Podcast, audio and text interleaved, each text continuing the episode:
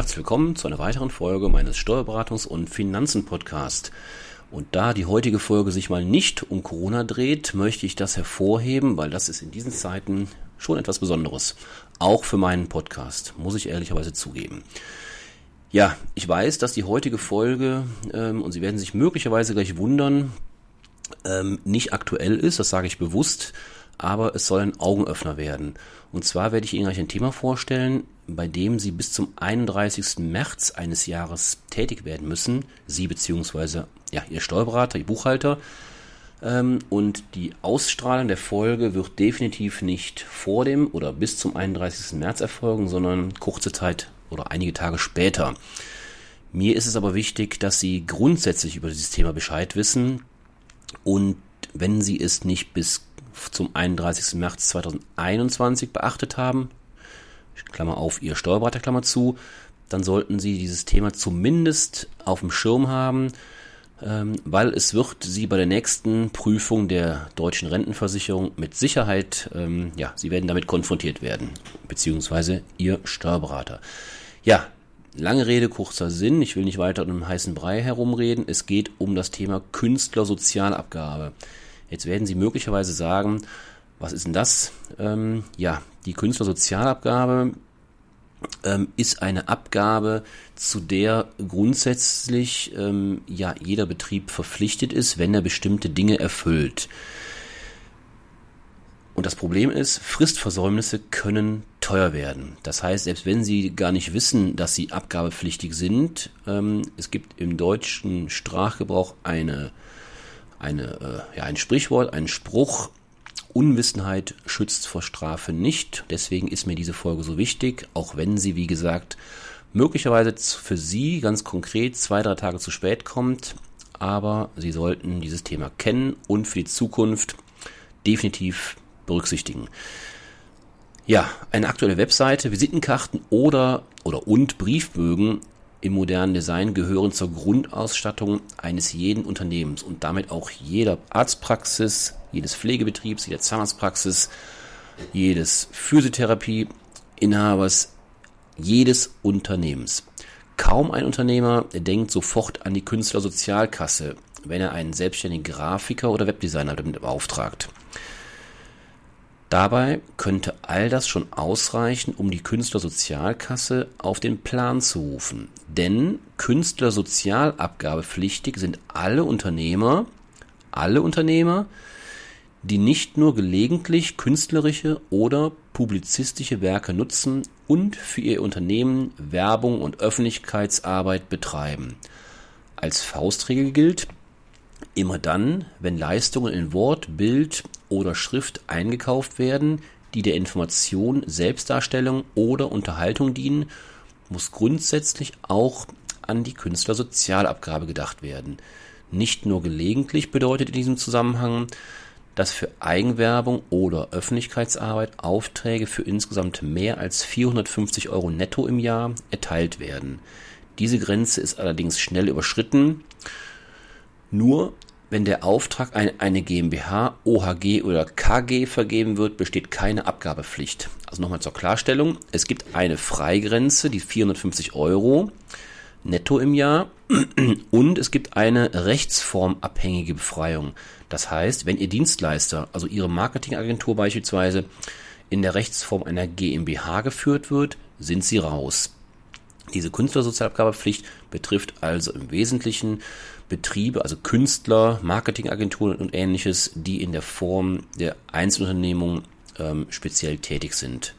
Oder gegebenenfalls auch GBR, je nachdem ähm, im Einzelnen muss man sich das mal angucken.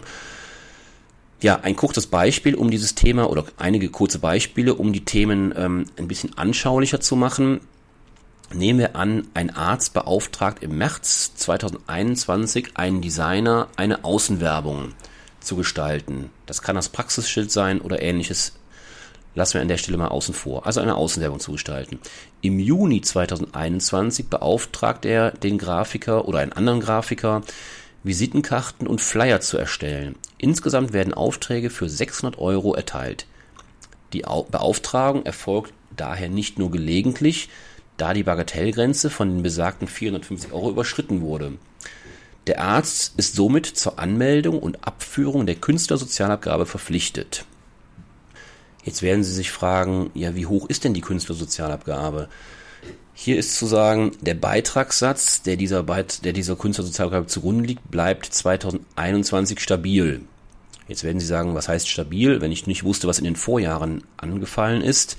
Ja, die Künstlersozialabgabe bemisst sich nach den gezahlten Gagen, Honoraren sowie den Auslagen und Nebenkosten, die dem in Anführungszeichen Künstler, wir haben gesehen, Künstler ist hier ein weiter Begriff, es kann auch der Grafiker sein, der Designer, ja, in die entsprechend diesem ja, Künstler vergütet werden. Für im Jahr 2021 gezahlte Entgelte beträgt sie wie im Vorjahr, also wie in 2020, und das meine ich mit stabil, 4,2 Prozent des Entgelts. Nicht in das beitragspflichtige Entgelt einzurechnen sind die gesondert ausgewiesene Umsatzsteuer, Vervielfältigungskosten und steuerfreie Aufwandsentschädigungen, die im Rahmen der steuerlichen Grenzen gezahlt werden. Wenn die Rechnung des freischaffenden Künstlers Klammer auf, Designer, Grafiker, Klammer zu, allerdings in einer Summe erfolgt, ist alles abgabepflichtig. Eine eigene Aufteilung der Gesamtsumme ist nicht zulässig. Daher sollten Unternehmer in den Rechnungen auf eine Aufschlüsselung der erbrachten Leistungen achten. Unternehmer, die zum Kreis der Abgabepflichtigen gehören, und Sie haben in meinen Beispielen oder in dem Beispiel gesehen, das kann im Prinzip jeder sein oder ist sogar jeder, ich denke da an unsere Kunden. Also jeder wird Visitenkarten erstellen, Flyer, Merkblätter, die Webseite und ähnliches. Das sind alles Fälle, die davon betroffen sind. Also diese Unternehmen müssen sich selbstständig bei der Künstlersozialkasse melden und ihr bis zum 31. März 2021 die im Jahr 2020 an selbstständige Künstler und Publizisten gezahlten Honorare mitteilen.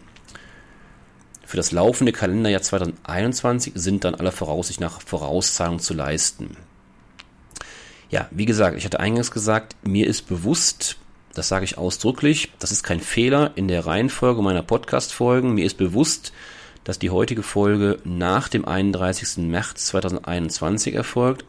Ich möchte mit dieser Folge aber ähm, entsprechend Sie sehr stark sensibilisieren. Sollten Sie sich mit dem Thema noch nie beschäftigt haben, oder sich gewundert haben, ja, warum muss ich bei der deutschen Rentenversicherungsprüfung denn immer ähm, x Euro nachzahlen? Das sagt mir alles gar nichts, das verstehe ich gar nicht. Jetzt haben Sie einen Anhaltspunkt, warum das so ist. Denn, und das ist mein abschließender Hinweis, die deutsche Rentenversicherung kontrolliert bei den Unternehmen, ob eine Künstlersozialabgabepflicht vorliegt. Ist dies der Fall, kann sie nachgefordert werden. In 2021 grundsätzlich noch für alle Jahre ab 2016. Doch nicht nur die Nachzahlungen können teuer werden, wer die Melde- und Aufzeichnungspflichten verletzt, muss mit Bußgeldern von bis zu 50.000 Euro rechnen. Gut, bevor 50.000 Euro Bußgeld fällig werden, muss schon einiges passieren. Das wird sicherlich nicht die normale Arztpraxis betreffen, aber ich kann aus eigener Erfahrung davor warnen, zu sagen, ja, man lässt das Thema liegen, weil die nächste Rentenversicherungsprüfung wird das dann aufgreifen und dann zahle ich halt im Rahmen der Prüfung die Beiträge nach. Ähm, aus eigener Erfahrung, wie gesagt, kann ich sagen, das hat am Anfang fu äh, funktioniert, als dieses Thema neu aufkam vor einigen Jahren. Da konnten wir dann auch mit der Prüferin sagen, ja, ist ja alles neu und was soll man noch, woran soll man noch alles denken?